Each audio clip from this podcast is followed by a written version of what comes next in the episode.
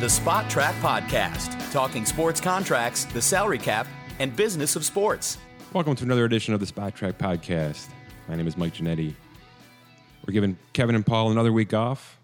It's a big basketball week. It's a holiday week. They're off with families, celebrating, and uh, I'm being joined by my partner in crime, and more importantly, Spotrac's NBA guru, Scott Allen, to uh, kind of walk through what you can't even call day one, but maybe six, eight hours of NBA craziness.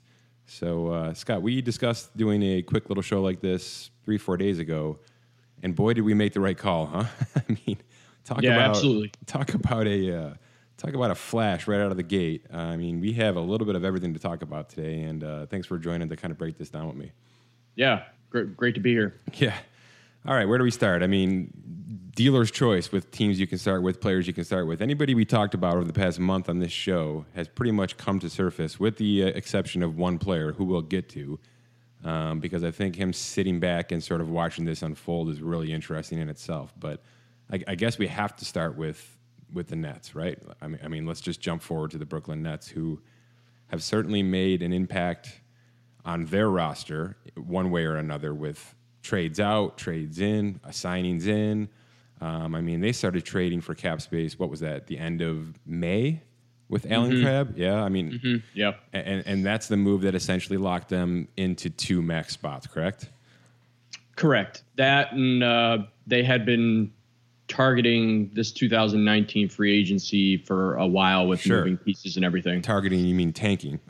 yeah, yeah, exactly. All right. So the, the writing was on the wall with this for a long time, but I'm not sure that many people actually thought this was going to get to the finish line. I think the idea of players getting together and going somewhere was fine, but you had teams like the Clippers and the Knicks who also had multiple max spots available and just seemed like better destinations. That's not the case. This is now Brooklyn's East to lose, maybe not this year, but maybe for two, three years down the road did they do enough? Did- Were these the right moves? I mean, there's certainly some baggage with Kyrie Irving. We can start there, I guess. Yeah, I mean the the signings that they did definitely has made them better than they were. I mean, On at- at the end of on on paper, right? I mean, at the end of last season, I mean, they were coming on strong. They were gelling really well. Right. They they needed a couple pieces to to get them over the hump.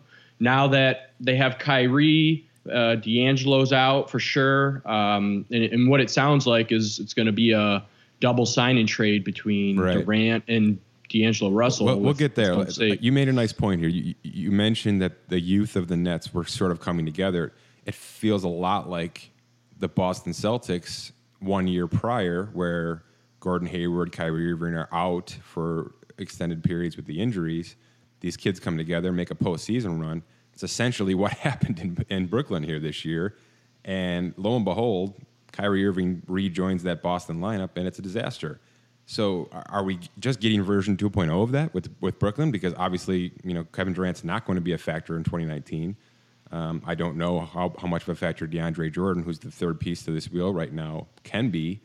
But it sure seems like this is going to be Kyrie Irving and a bunch of really, you know, promising kids in Brooklyn for 2019, right? Yeah, one of the things is that they do have some higher veteran experience with some of the guys, Allen and Dinwiddie. So I mean, you, you do have some guys that aren't uh, fresh rookies or coming into their second season. So I think they may be able to gel a little bit better. Uh, and, and when you talked about uh, DeAndre Jordan coming, I mean, w- reports super late last night were Kyrie and Durant are most likely not taking full maxes Really? because the the numbers wouldn't be enough to make him at 10 mil per. So there might be some interesting contract manipulation with incentives or something like that where they may not get the full max uh, to bring on Jordan. Now that's important with Durant specifically, and we'll get to that because uh, obviously Golden State had to go through some uh, some changes here to sort of make this work. Obviously, for those who don't know, maybe Scott quickly explain how you know generally speaking trades work with teams that are over the cap. Yeah, if they're over the cap, they have to have some matching salary situation with outgoing and incoming Right. salaries with a certain percentage uh, that they can take in. Uh, in this case, it, Kyrie or uh, Durant and D'Angelo Russell, their salaries, what they're signing, aren't going to match. So Brooklyn actually has to send. Uh, the reports are they're sending two more players back to Golden State Right. with D'Angelo Russell to to make things work. But I wonder if Durant is taking less in the long run if that changes that trade as well, right? Possibly, depending on how much Right. less he's taking. Uh, it- the, Can you even imagine if he takes less money? I mean, I mean, what is the point of leaving? He's already he's already leaving 57 million on the table by leaving Golden State. Yeah, that he's not going to be able to play at all next year. And then the following year, he's not going to be 100%. No. Guys that come off that injury aren't. I mean, it's just uh, uh, statistically, uh, guys that come back their second year is much more uh, dwindled than Sure. they had been prior to the injury. I So, mean- I mean, the, uh, essentially, the Nets are sort of in limbo with his 38 or whatever million dollars on the books. Uh, Not even limbo. They're they're paying it for no, for no services. I mean, they are paying it for the for, Right. for the chance to see him in 2020.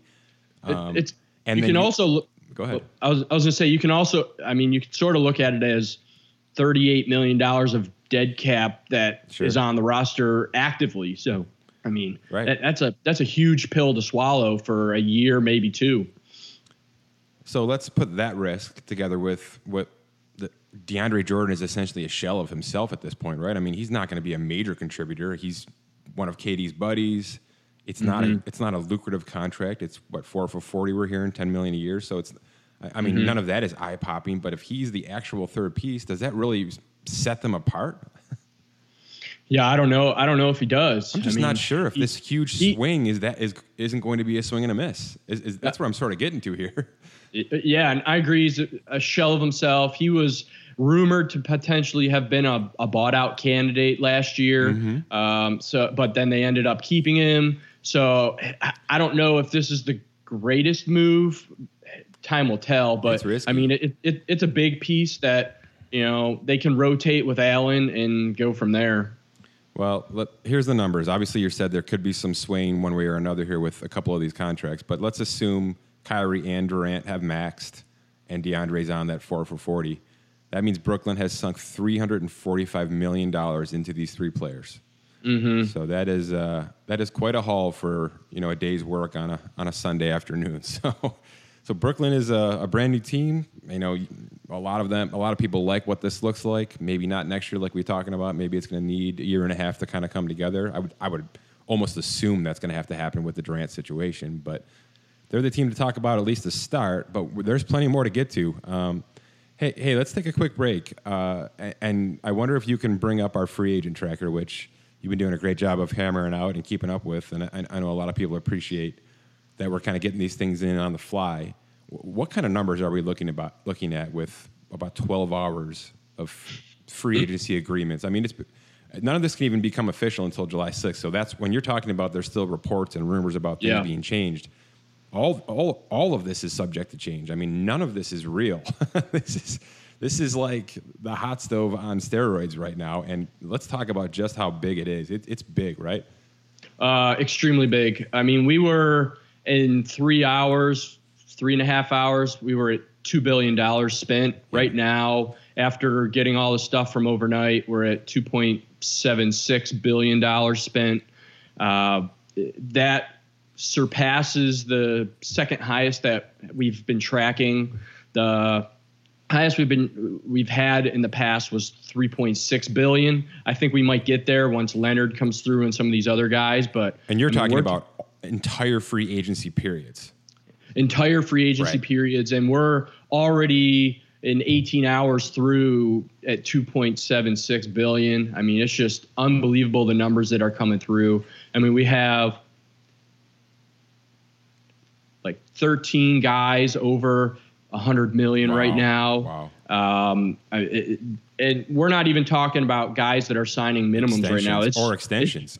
well, yeah, and ex- extensions don't even count Right. into this. We'll they're they're to them. worth yeah, they're they're worth three. Uh, we'll talk about those in a little bit, but I mean, we're talking uh, some of the the the guys that went off the board. I mean, Klay Thompson went back to Golden State at 190 million.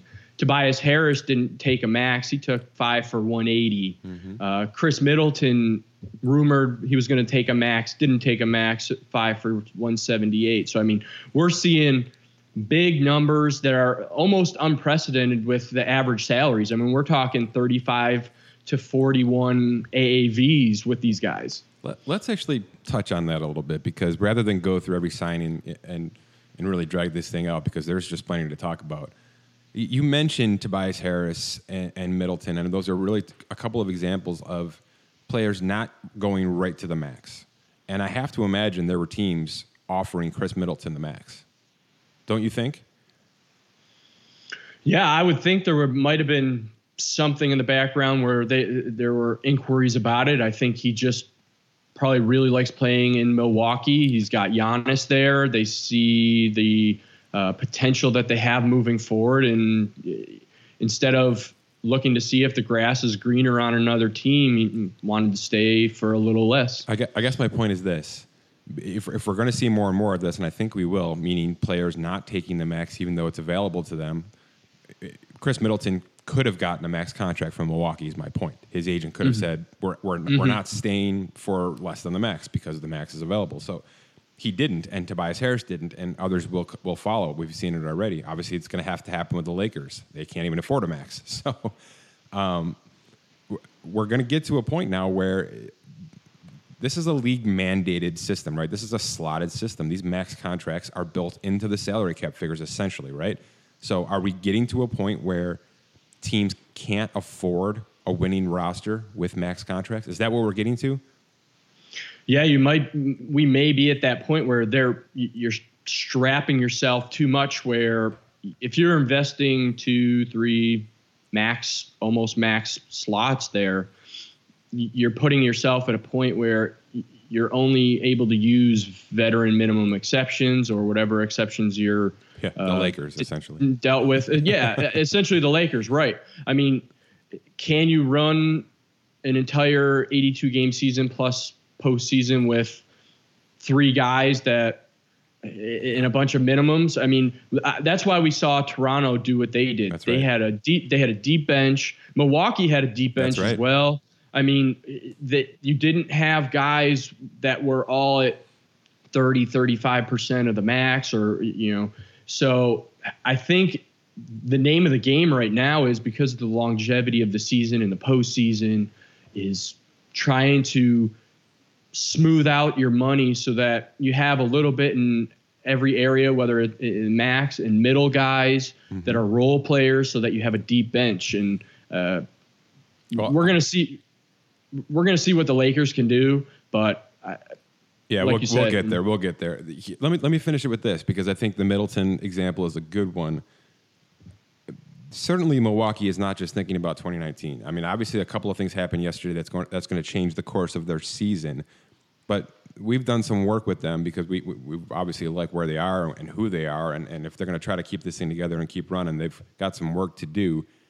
The the three million or so shaved off of Middleton's uh, annual salary is that's essentially what it is, right? It's, he took about 12 million off total here off the max contract. That's probably not an accident, right? I mean, they this is a team that next summer is going to have to pay Giannis a supermax contract, and the numbers are going to be ridiculous. I mean, ridiculous. 254 million. He's going to be over 45 million a year. It's going to be a ridiculous contract. So uh, they're essentially looking forward. They're looking ahead to that, right? And, and knowing they need to shave every dollar possible. And my guess is they sat down with Middleton and said, "Look at this is what's coming. This is the guy we need to keep with you. If this is going to happen, we have to get you here." And my guess is Middleton just said, "I'm on board with that." I mean, 178 million dollars is nothing to gawk at for Khris Middleton, right? No, yeah, I, I completely agree with that notion. Uh, they're looking forward. Giannis is going to get paid. They they did an extension with Eric Bledsoe in, in during the season, so that's kind of why. what? You think they regret that? I wonder on that. I, I, maybe. Yeah. Uh, but I think they had to let Brogdon That's go, right. especially with the, the 85 mil. They weren't going That's to swallow that with Middleton and then Giannis. I'll give them credit though years, so. because that was a cause and effect. You're right. They they were probably preparing for exactly what just happened there by signing Bledsoe when they did. They were they were locking in a point guard on the roster that they could go forward with if and when Malcolm Brogdon did sign a sheet or the sign and trade that did happen. He's in he's in Indiana now. They, they, there was a price they knew they couldn't go over. We were hearing four for eighty. It ended up being four for eighty-five to Indiana. So certainly too rich for Milwaukee's blood in terms of what they have to deal with over the next 18 months based on what we just talked about. But that's a that's a young, exciting piece to lose. So uh, I give them credit because signing Bledsoe, getting Middleton under the max like they did, those are big boy moves in terms of finances to sort of keep yourself relevant for this two to three year run that we think they can all take. So good for them. I, I- I think uh, out of all the teams that have adjusted here in the last 12 hours, I sort of like what happened, right? They, they certainly lost some pieces. They kept the piece. They're going to add some smaller pieces. Um, but I think for the most part, they might look and feel the same in 2019. which which isn't a bad thing. no, no, no. I'm giving them credit for it. I'm giving them credit. Yeah. Let's talk about a team that may be a little dysfunctional, even more than we thought they were, right? Let's talk about the Philadelphia 76ers because I, I I think unless you're a gigantic Philadelphia 76ers fan, you have no idea what's going on with that team right now. Um, you mentioned Tobias Harris. I think everybody was under the assumption he was going to stay because the assumption was Jimmy Butler was not, and you certainly didn't need both of those players together anymore. Right. Um, so Butler walks. We, we we're a little unsure on on how that's going to all unfold, but Butler's going to walk on a max contract somewhere that we can put that in, in cement. Tobias Harris comes back. He's getting 36 million a year. He was offered 20 million a year like six months ago, if I remember correctly. Correct by this team, Yeah, uh, by the the Laker or the Clippers. Clippers. But but I believe that was going to be part of the trade anyway. I, in any event, he did he didn't do anything to earn 16 million more a year, in my opinion. Uh, he's a he's a nice player and he's a veteran player, and I think he's a great guy for a locker room, which makes sense in Philly with these kids. But man, this is what you're with all of these kids you have to pay, right? And all signs say they're going to pay him. I, I don't know why you would consider Ben Simmons on a max contract, but it sounds like they're going to. Mm-hmm.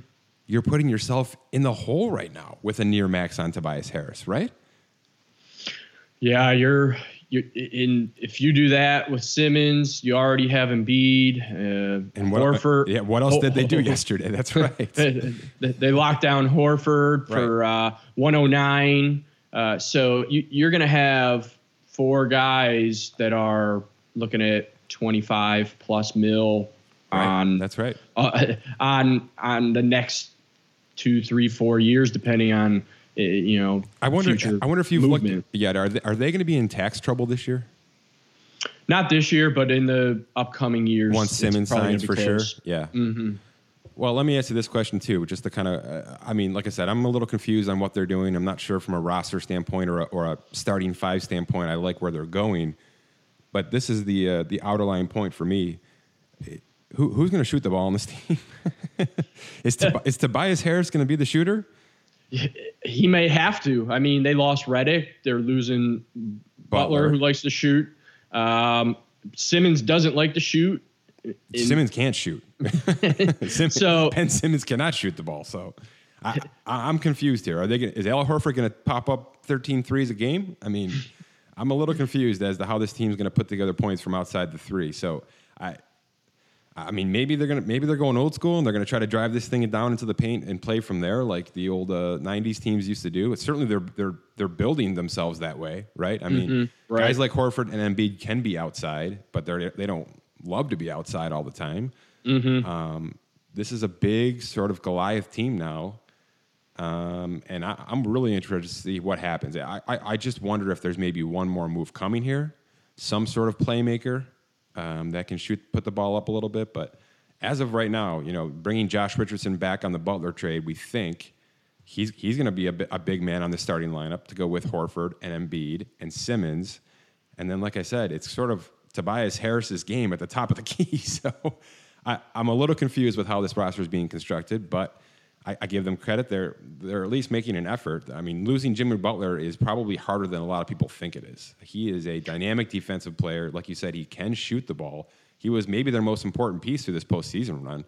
So I, I imagine they're scrambling a little bit to sort of fill this roster back in. I'm just not sure it makes a lot of sense. Yeah, I agree. Uh, I do like Horford there with the veteran experience behind, with Embiid or behind Embiid, however they're going to play him. Sure. I saw that they'll probably play him at the power forward potentially to match with Embiid. But I like that veteran presence, uh, the experience in the postseason. Um, so I, we'll see how that gels. But I agree, they definitely need to bring in some kind of three point outside shooter uh, to try to spread the ball a little bit than just ground and pound down below. I got to say this too. Uh, we were hearing reports on Horford's numbers to be about that four for 110, which is where it came in. But in terms of Philly, we, we already talked about how damaging their, their, their finances may be, especially when as they close into a Ben Simmons contract. That, that Horford deal in a year or 18 months, that's not going to be very tradable, right? I mean, 27 million a year for a 35 year old who, if he's not working in Philly, are people really going to still be pining for him? I'm, I'm worried they're going to be stuck in three years with this contract. And even if they're ready to go and, and sign Simmons and maybe other pieces, they're going to be locked in a little bit. Well, one of the caveats with Horford's, according to uh, reports, is that it's 97 million guaranteed so 12 million in incentives, and some of the incentives are based on championships and playoffs, from what I read. So sure. uh, his his base cap is going to be lower than uh, the, a 109 split. Um, so so let me ask you this, Scott. From a from a luxury tax standpoint, will that mean he's only about 25 million a year, or do the bonuses factor into the tax? They would bu- factor into the tax if they become likely. Right now, they'd be considered unlikely, so they wouldn't count I don't until. think it's likely Philly's winning the championship. That's not with what's happening in the East here. This is this is quite a no. conference now. Right. Yeah. All right. Let's move on. Let's move on to these Warriors. Um, it's crazy that we're making them third on this list, but we don't really know what's happening. I, there's a lot of moving parts. It's a similar situation to Philly, where I think they're scrambling a little bit because I'm not sure they were blindsided by Kevin Durant leaving, but I think they think they they thought they had a chance, right? I mean, if they're if they were offering him that five year max, two hundred twenty one million dollars, fifty plus million more than anyone else can offer him, I, I, have to imagine they thought they had a chance to keep him. So obviously they didn't. We we are hearing now that it's a sign and trade, just a straight up with D'Angelo Russell and maybe a couple of pieces, right? Right, um, right. Which mm-hmm. is good. I mean, it's good to get back some some of the younger kids. I, I guess we got to start there. What, what the heck is D'Angelo Russell going to do on a Klay Thompson, Steph Curry backcourt? I don't know, but that that's one expensive backcourt that they have right now. You're not I mean, kidding. Let's let's let's hash it out. Let's hash that yeah. out. Actually, yeah. Steph Steph's going to be making forty. Yep. Klay's going to be at thirty-two seven. Yep. Russell will be at twenty-seven three. So that's a hundred million on the dot. That's hundred million dollars in cash and cap next year for three guards. Yep. And Klay's going to miss half the year. And and because this is a sign and trade, the team mm-hmm. automatically becomes hard capped. That's right. So what so what that means is they cannot go over the luxury tax apron of 138.6 million. So they, they whatever signings that they'll have after everything's flushed out, they're they're not allowed to go over that at all. So that it's no longer a, sat, uh, a soft, flexible luxury tax where they can keep spending and moving and adding pieces. So they may, well, when all is said and done, let's get there. They're, that had an effect already, right? Because they had to trade Andre Iguodala, which right they that's did. A, that's a holy cow move. But I think that it's because of exactly what you just said. They are no longer able to just go as high as they want now because of this trade. Um, and Iguodala is 17 million. While that's a really nice number for the kind of player he is and the important player that he is to that team, he has to fall off the roster because I think of exactly what you're talking about here. Yeah, and some of the rumors that were thrown out there when this was happening was is Draymond going, is Livingston going, is Iguodala, and then it all fleshed out that Iguodala was going. But I mean, there was a lot of rumblings of who's going because the numbers just weren't going to work out. And I mean, we see that uh, Iguodala went, and now th- they're going to be looking at signing veteran Sure. minimums. And Yeah, Lakers from that- here out. that- yeah. so I mean, they can bring back some. I mean, they they can bring back Quinn Cook. He was on restricted free agent, or Jordan Bell. So they they have the rights to those guys. Uh, they drafted Jordan Poole, so they do have some young kids or experienced kids that they are going to be able to bring in to fill the roster No up. chance. On a, no chance on a Boogie Cousins, right? Maybe you use an exception on like a Shaun Livingston. Maybe, maybe one of your exceptions, right? Well, Li- Livingston has two million guaranteed right now out of his seven six. So he he'll be okay Uh, with that. You think? Well, th- they pushed back his guaranteed date Hmm. um, to see how things were going to mesh out. Uh, I, I heard that he potentially may retire. Oh my goodness. Um, so I don't know how that plays into it. They could bring Cousins back, but it's not going to be what he probably wants. Yeah. Because he's, he only has non-bird rights, so they're not going to be able to give him uh, 20 mil that he may want. I, and I think he's like looking that. for So- something multi-year anyway right now. So I, I, I just Right. I, I think the tea leaves are written on that one. But this is a this is an interesting team right now. I mean, It is. obviously, you know, whether, Steve Kerr is going to make this work. He's a backcourt genius, but those three players alone behind the three-point line and with the ball or without the ball, you know, we're going to see that in February when Klay Thompson gets healthy. But this certainly allows them to slow play Klay Thompson's return with D'Angelo and Steph Curry. It's also going to allow, allow Steph Curry to be off the ball more, which is something mm-hmm. he thrives in. So I understand it from from that side of it. But you were you're losing a player in Kevin Durant. Oh, oh by the way, Lo- Looney's probably gone, right? Looney's not coming back. And that's another, Most likely, that's yeah. another big body that you're losing. So you're losing Cousins, Durant, and Looney, and Mm-hmm. Iguodala. And during the season, Draymond was a, a shell of himself until he decided to show up in the playoffs. So, But I, I we'll think they're see. okay with that. But but my point is, this is sort of the reverse conversation we just had about the Philadelphia 76ers, where they're going big, almost to the point of where they have no shooting guards, no guards, period. Mm-hmm. And Golden State's 90% guard heavy now. I mean, they might be the smallest team in the league right now. So, uh, boy, you know, it's going to be an interesting, you know, breakdown to see how this works on the court. Obviously, there's pieces still to come, as you're talking about. There's going to be plenty of veterans that want to latch on to that backcourt. So they're going to get some names at you know ridiculous prices, just because people want to come play with Golden State. But man, this is uh, this is not how I saw things unfolding with the Warriors. I have to admit, I I was pretty positive that that five year contract for Durant was going to keep him around, and then if he needed to be traded next year, they could do it. Um, but he is uh, he is out of town before it even started. Let's be honest. There, he was this the, the Brooklyn plan that was had been rumored for months. It was real. it was real, and and like I said, I'm not sure Golden State was caught off guard. But well, let me ask you this: Did they? Because this is sort of something I wanted to bring up anyway. We're seeing so many of these major players be part of signing trades. We haven't even talked about Kemba Walker yet.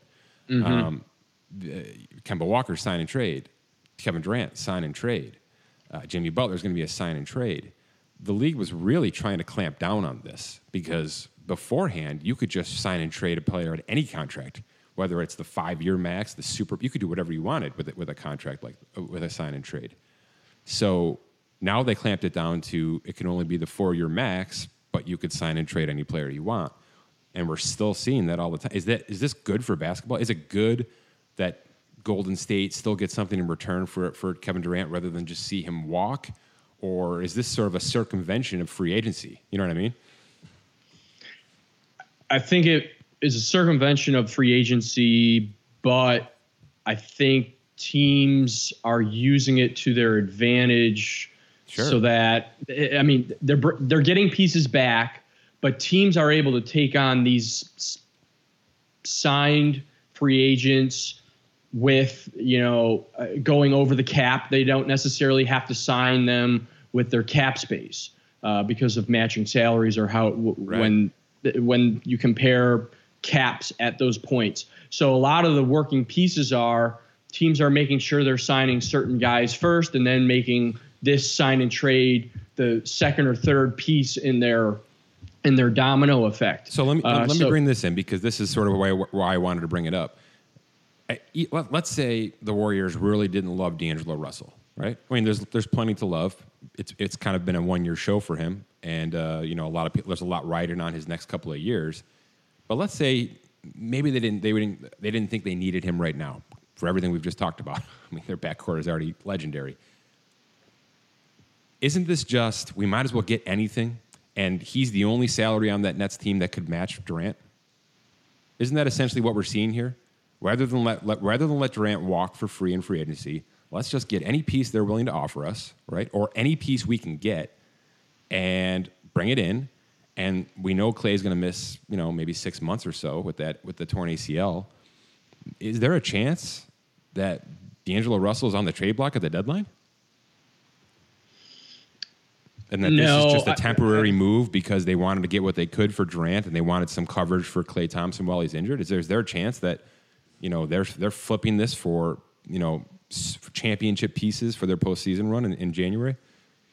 My, my initial thought is no. I mean, I wouldn't put it off the table that if st- a unbelievable offer came through that Right. they wouldn't flip it. But uh, with with Curry and some of his injuries that he's had, um, this is just going to be another piece to fill in right behind. So I, I, my initial thought is, I, I, I think this was in the plan to get somebody to help Sure. it just ha- it just happened to be that Russell was a restricted free agent and Durant was going there and they're able to make it work that they're able to swap. I agree this is probably a we got to get somebody Other- right? uh, yeah, we, we need to get somebody otherwise we're going to be left in the musical chairs with no chair. Well, so, let's also say this: this is this is as much of a defensive move as an offensive move as well, because that that team right down the state there, the Lakers, were interested in Russell's services. Mm-hmm.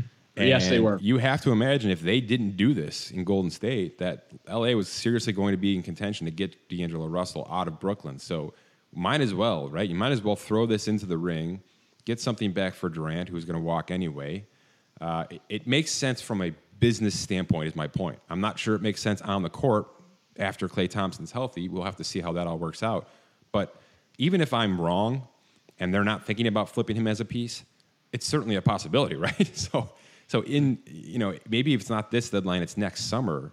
They've got this golden piece sitting there that they don't even really need. You know, if that if that becomes the case, holy cow, is that a big trade chip, right? To be holding next summer.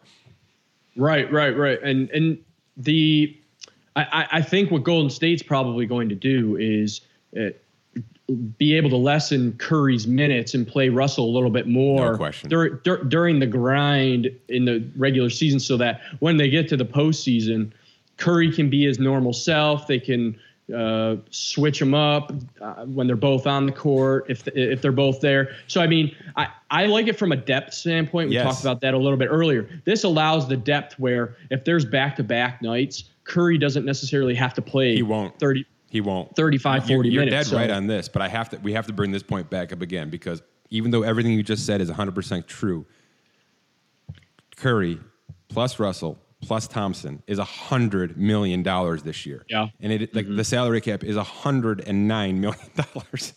so you are talking about the most expensive backcourt in the league, and it's not even a question. This is the best backcourt in the league.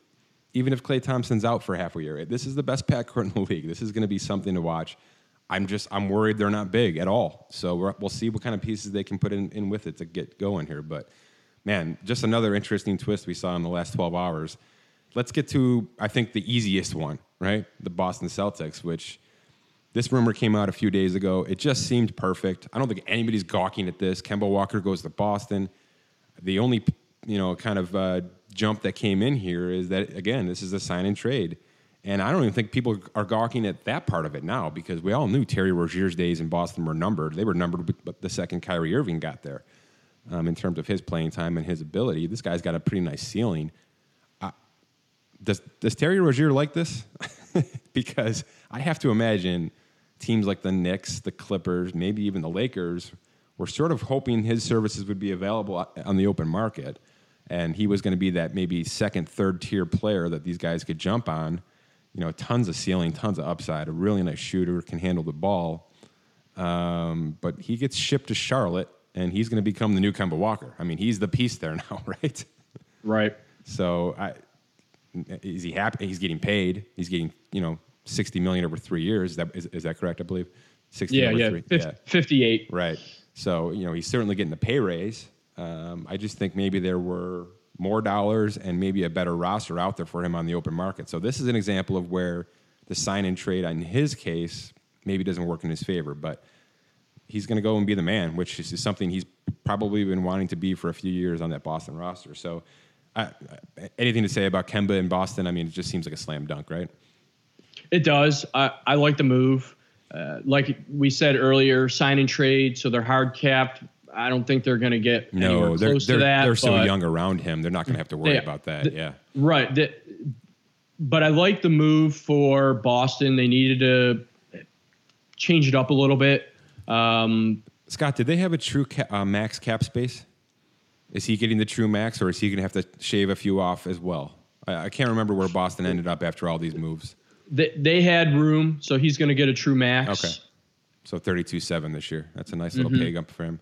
I mean, yeah, it is. Can we all agree? I mean, I, I, I, put it out there on Twitter that you know this was available to him, but can we all agree that Charlotte never offered him that supermax contract? No, I don't think they I can't imagine, for, right? For, from the reports that I saw, it was five for 160, I believe, is what they offered him. So, uh, so they never even got to the 35% max, let alone the super max. Right. Uh, from what from what I saw from the reports, whether wow. that was true or not, but that's what I saw. Um, so I think he was sort of uh, put off by that number and was like, "All right, I'm going to leave." And sure. Boston wanted him.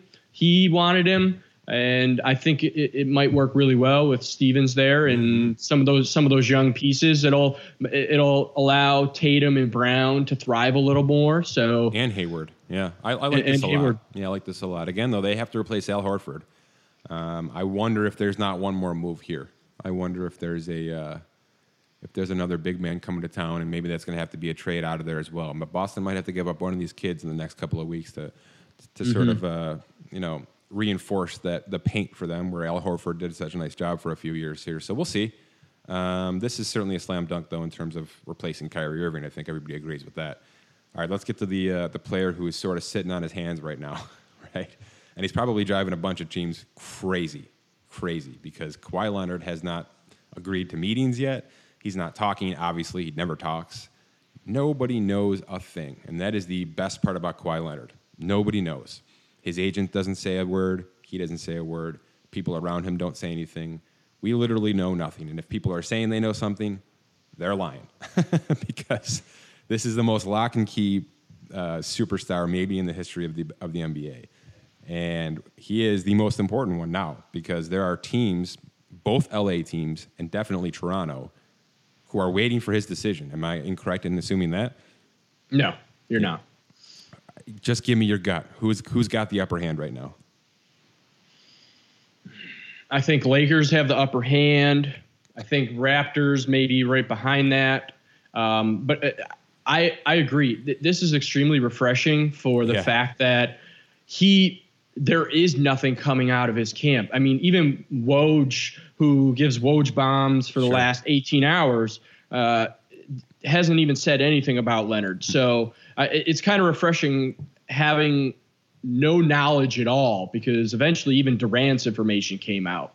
So uh, I, I do think the Lakers right now uh, are in the front runner based on what I've read, what I've heard. Let me tell you why I think they're not. Um, two reasons, eh, maybe three reasons. They can't offer the 32-7. They can't offer the true max. Am I wrong, or can they? No, they can't. They're slightly below that. It's close. I mean, it's going to be, you know, ridiculously close. It's going to be like 31, 32 million, just not the full, full, full max. So, but that's that's one slight against them right now. The second slight is it just seems like all these other players in Toronto, Danny Green, even some of those smaller pieces, are waiting.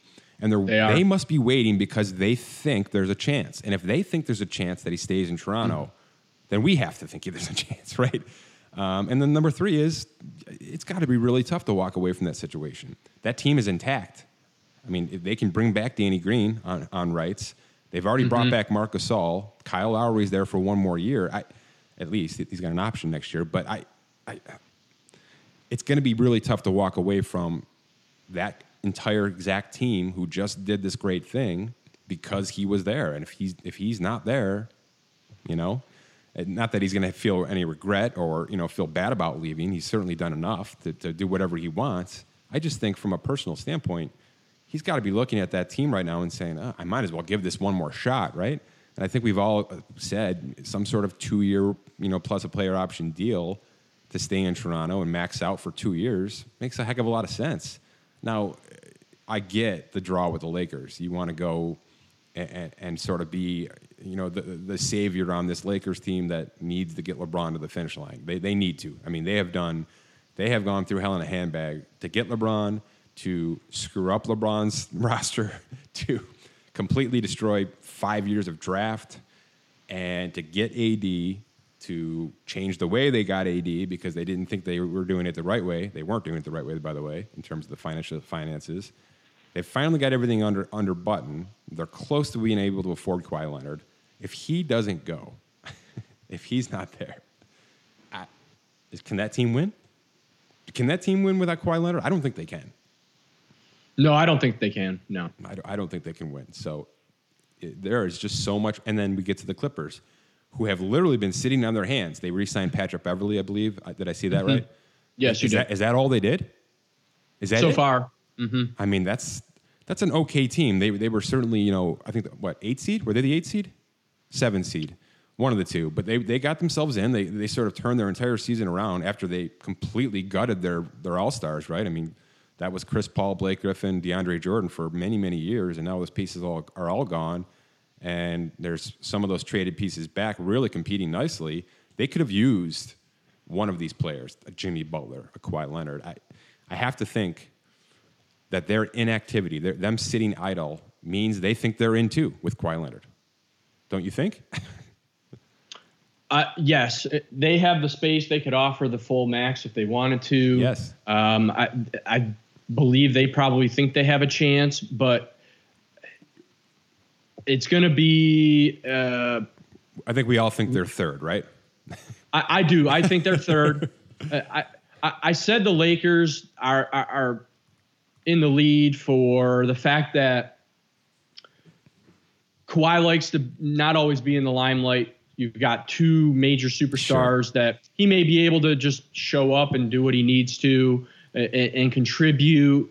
Um, he also wants to go home, it, right? I mean, he wants to be in LA he, at some point. I think he does, and I believe there were uh, there was reports that he bought a house in San Diego or sure. something in, in California already. So I mean, where there's smoke, there may be fire. Yeah. Um, but I agree. It, it's it's gonna it's got to be hard on him to after what he did in Toronto to leave.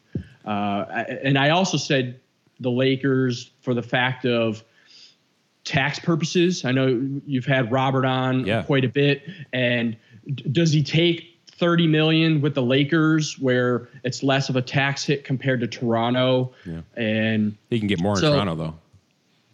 He can get more to stay. He could get more to stay. Yeah. So it, it, when all is said and done, maybe he does the a one and one where I, I just think he, I think Scott the coolest thing is that it is totally up to him. It is completely up to him. He he is in such a position of power right now because of what he's done this past year, and because now he's waited. Right, he everybody's off the board. I just went to look at the list of available players. There's some nice names. There's no there's no one but Kawhi Leonard left. Let's be fair here, and he's done this on purpose. He he wanted to be the last man standing in the in this pool because now there's teams that are going to be he he wanted to see how it all shook out, right? What did the Clippers do? What did other teams do? What did the East do versus the West? He wants to win, right? He wants to see how this is shaking out, and uh, it, the East got better. There's no question the East got better. So is that going to make staying in Toronto harder, Scott? I mean, I do think, yeah, yeah. I mean, it's obviously going to make it harder yeah. uh, because it, when there's a shift in power. But on the west side, I mean, there's been a lot of movement over there. I mean, we just talked about Golden State, what the state they're going to be in. Mm-hmm. Uh, Houston's been quiet, but but they, are good. They, are already good they, though.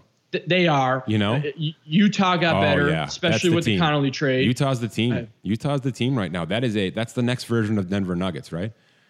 So he, I, I think it's I think it's pretty awesome that he has the power. Sure. He, he's playing a chess match of let's see how everything falls out, and then I'm going to make my decision. But we don't even know if he wants a four or a five year deal or a one and one or just a one year.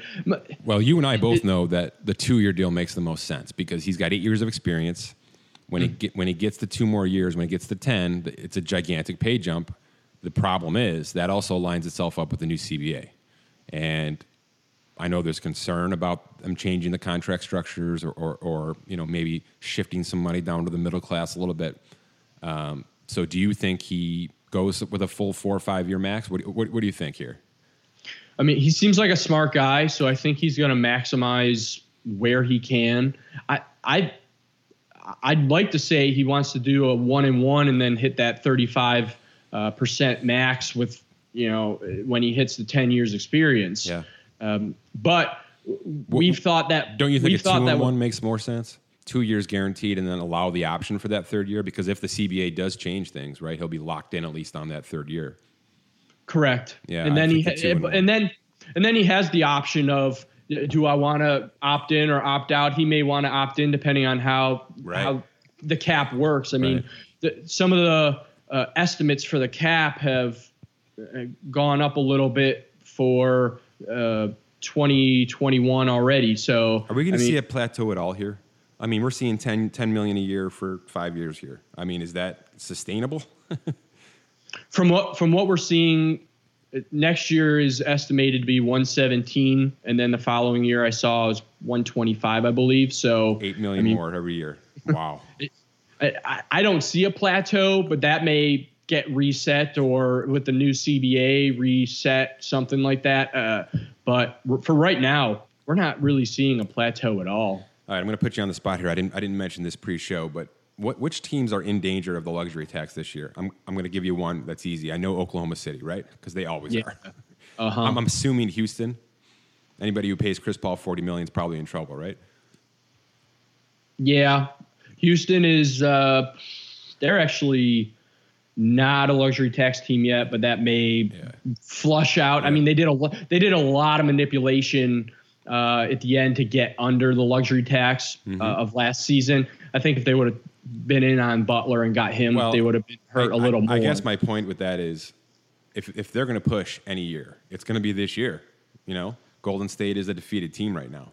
right. So if anybody's going to push in the West, it's them. They're, they're the closest to getting that thing to the finish line. So if you're going to pay a luxury tax, this is the year to do it. If you're Denver or Utah or Houston or the Lakers, um, are the, the Lakers will not be, I don't think, right? They just don't have enough pieces to cost that much, right?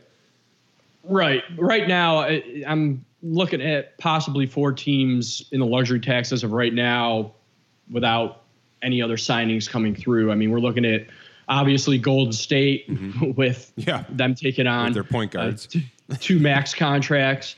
Uh, we got Portland.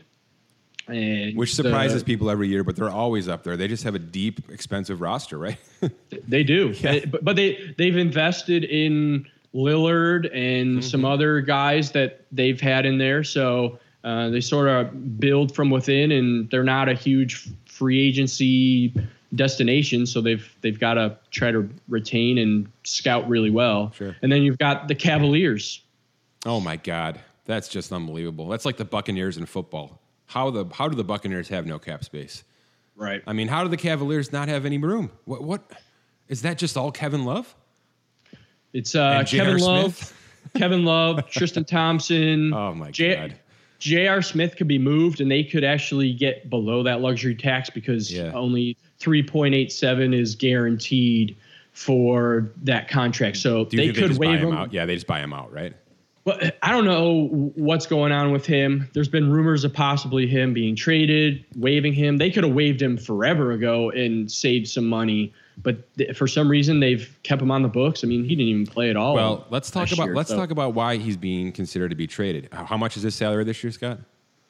Uh, it's a little over 15 and a half. Okay, so you mentioned how these trades have to work with teams that are over. Um, what what can happen is if a team's got a player they don't want right now that's worth around 12 to 18 million dollars, they can swap him to Cleveland for J.R. Smith and then just buy out J.R. Smith and be gone Mm-hmm. with it. And it's essentially an 18 million dollar cap dump for that team. So you're Right. gonna you're gonna see a bunch of that happen in the next week or so as teams now have to react to their signings or their lack of signings in free agency or trades. Um, you're going to see a lot of that, and that's kind of a really shady, shifty way to circumvent some of this cap stuff. But because trades are dollar for dollar with a lot of these teams, J.R. Smith is actually valuable to teams that need to get rid of a piece right now. He is, but people don't understand why they didn't move him at the trade deadline either. So who knows what they're doing? Um, Yeah. But I mean, th- those are the four teams. You have some other teams that are that are close. There's a lot of hard, Is a Brooklyn, lot of hard. is Brooklyn in trouble? Are, are they going to be close? Um, I wonder how this is all going to shake out here. yeah, I, I'm not sure because we haven't had any. Um, Sure. let's see their their roster is looking at uh, I've got them at 11, Okay. 11 and a half space under the luxury tax right now. So they're probably Uh, okay once they they- do some vet mins. they- yeah. Yeah, and they still have four roster spots that they can fill in. So th- they'll probably come in under Yeah. uh, the luxury tax for this season. Uh, And just to, just to reiterate, there's no cap relief or anything for Kevin Durant, right? Even though he's missing the whole year. Nothing, right? nothing. There'll be some cash insurance, right? I'm sure. I'm sure there's insurance built into this where they won't be paying him the full 38 million, but Yeah, they'll probably get something back, sort of like John Wall Yeah. with the Wizards, but where no, they have but no cap policy. relief and no tax relief, right? No, his his cap is 38, 38 2. Yeah. That's what his cap is going to stay all year. Yeah. Not a bad way to spend a year, you know? Do some rehab, at all. have some coffee, do some rehab in the morning, get yourself healthy, and earn $39 million. So, whew. Um, I kind of hope it works out. I kind of like that Brooklyn sort of took the spotlight away from a lot of teams, not to mention the one right down the road, which we have not even discussed, and it's not even worth discussing. Here's, here's the only reason I'm going to bring up the New York Knicks. All right. I found a tweet from ESPN from February, and I retweeted it yesterday. And it was a photoshopped picture of Zion Williamson, Kyrie Irving, and Kevin Durant in Knicks jerseys saying, The future is coming. and uh, my tweet was, That did not age well because they didn't get any of them. And they're, they didn't even come close from what I heard. And in fact, the owner had to come out and basically say, Sorry, fans, we, uh, we didn't think it was worth it. did you see this? I did see that. Did you see the Yeah. statement? Oh my! If they didn't hate James Dolan before, they hate him now. Holy Yeah. cow! Yeah, they didn't want to invest the the complete max into him because Well- of his injury and that. And, and I get that. I, but I, I threw a tweet out there. Th- This could be one of the smarter decisions he's made. I mean, we talked about the risk it is. I mean, not just Durant and his health, but going DeAndre Jordan. I mean, a couple of those moves Brooklyn made, getting rid of D'Angelo Russell and in what may be his prime, right? For Kyrie Irving, who may be past his prime, who knows, right? So, I mean, even Irving's got some serious injuries in his past, right? His knees and his ankles were all messed up for a while there. I, it's possible they go over three on those three guys. It's very possible.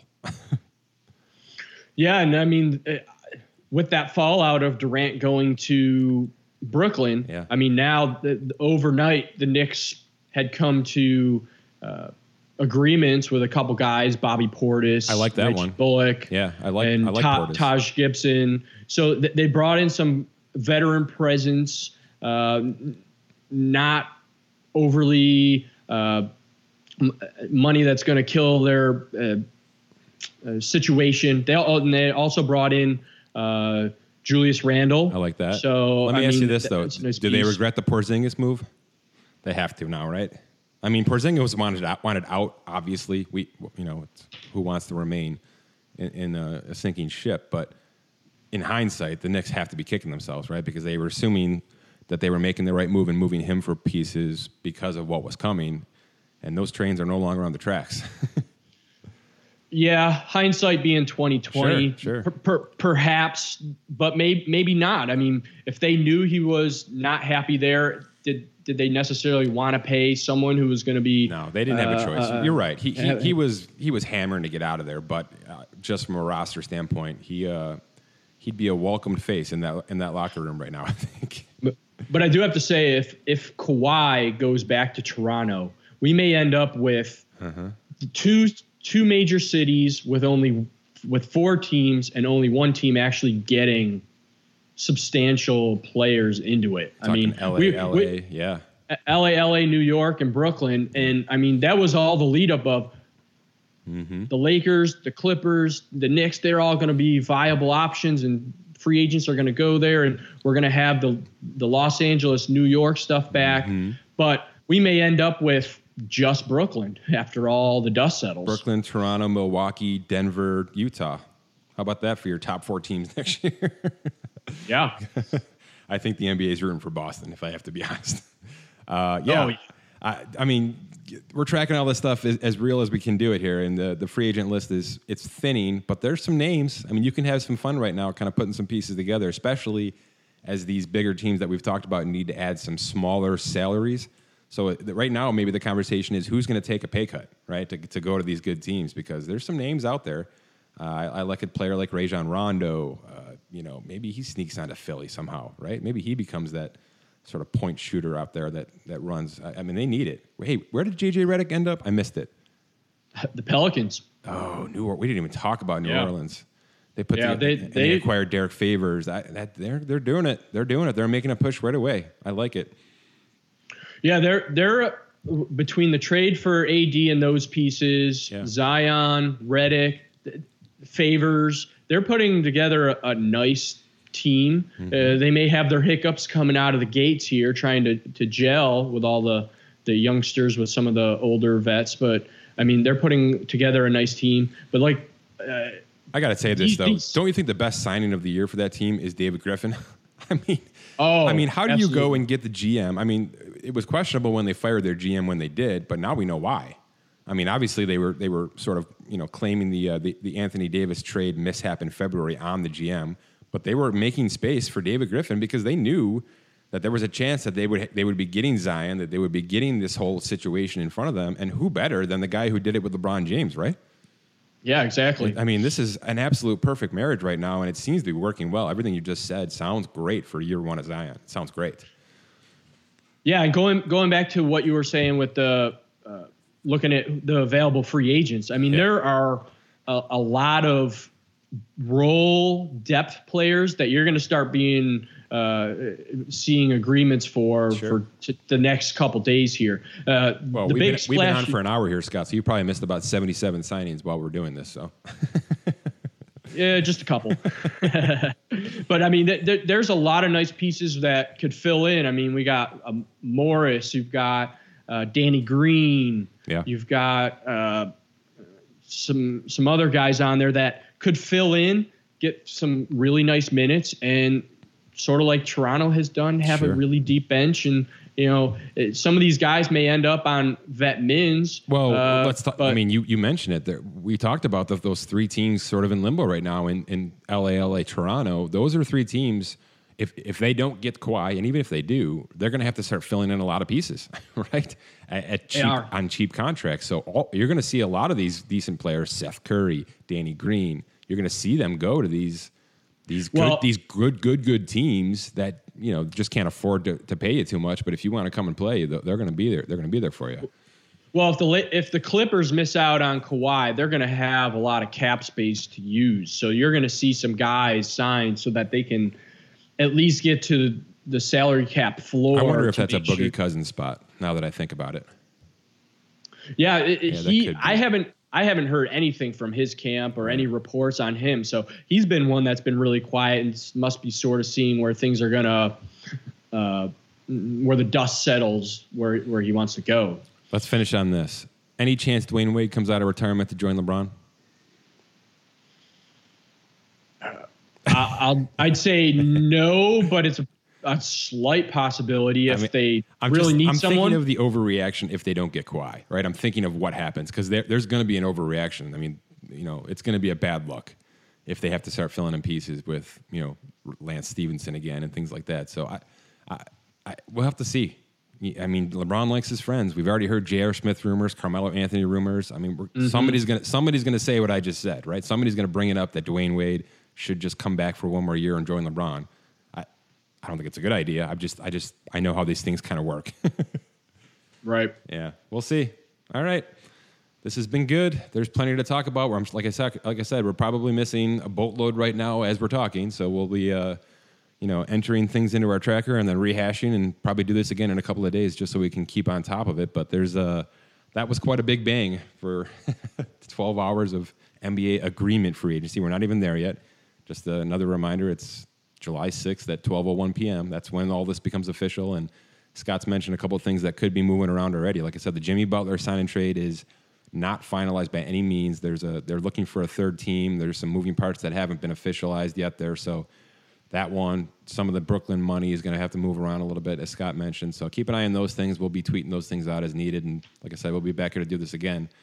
And uh, boy, we've been talking a lot of basketball, but anybody who's a diehard football fan has got to be starting to think about fantasy football. I, I, know I got my renewal email this week for our football league, and uh, I'm sure many of you have started to, to, get your heads wrapped around that as training camps get together. It's time to start building some teams, and there's uh, no better place to do that right now with long-term fantasy than Dynasty Owner, one of our uh, our proud sponsors here. For all of you who missed the beta sign up, though, there's plenty to do. You can go to dynastyowner.com. You can give them a couple of dollars for their Indiegogo campaign and it's pretty cool what they're doing here. It's basically like a little support system. Give them a, a you sign a, a, contract with them, and, it, and it, what you get is a lifetime dynasty league team. You get a team for life on a discount. So you give them 250, 500, 1000, 5000 dollars, and there's def- different levels of entry on that, right? So you get prizes in return. It's like any of your uh, you know your uh, GoFundMe sort of things or your uh, Kickstarter things. That's what they're doing here, but they're doing it as a way to get you to come and get get a team, get a great dynasty team, and a great system where bench points matter, where there's a luxury tax system. They've got it all figured out: real salaries, real contracts, and it's all being updated daily. So it's real stuff. It's real fantasy football on a dynasty level. You can go and, and pay a couple of bucks right now, get yourself some hats, some shirts, some mugs, or if you go if you if you drop the big bucks you can get yourself a one week trip in a private villa in Mexico, all inclusive. So if you really want to dive in and, and you've got a serious uh, fantasy football hankering, you can really get some something nice kickback there. So, so go check out dynastyowner.com. You can read all about this stuff. Register your team, lock in a few great prizes, keep up with the latest. They've got their own podcast as well. Wherever you subscribe to this podcast, check out for Dynasty Owner as well. Visit dynastyowner.com for more. Scott, this has been fun. There's uh, lots going on. There's lots of money. What's the What's the official update again? 40 plus signings and almost 3 billion. Is that what it is? Uh, 48 signings and uh, 2.8 million. 2. or 8, billion. 2.8 billion. billion with a B. And we're going to reach yep. that 3 billion mark soon because Kawhi Leonard is coming. For Scott Allen, my name is Mike Ginnitti. Check us out at Spotrac.com or at Spotrac on Twitter. Talk to you again soon.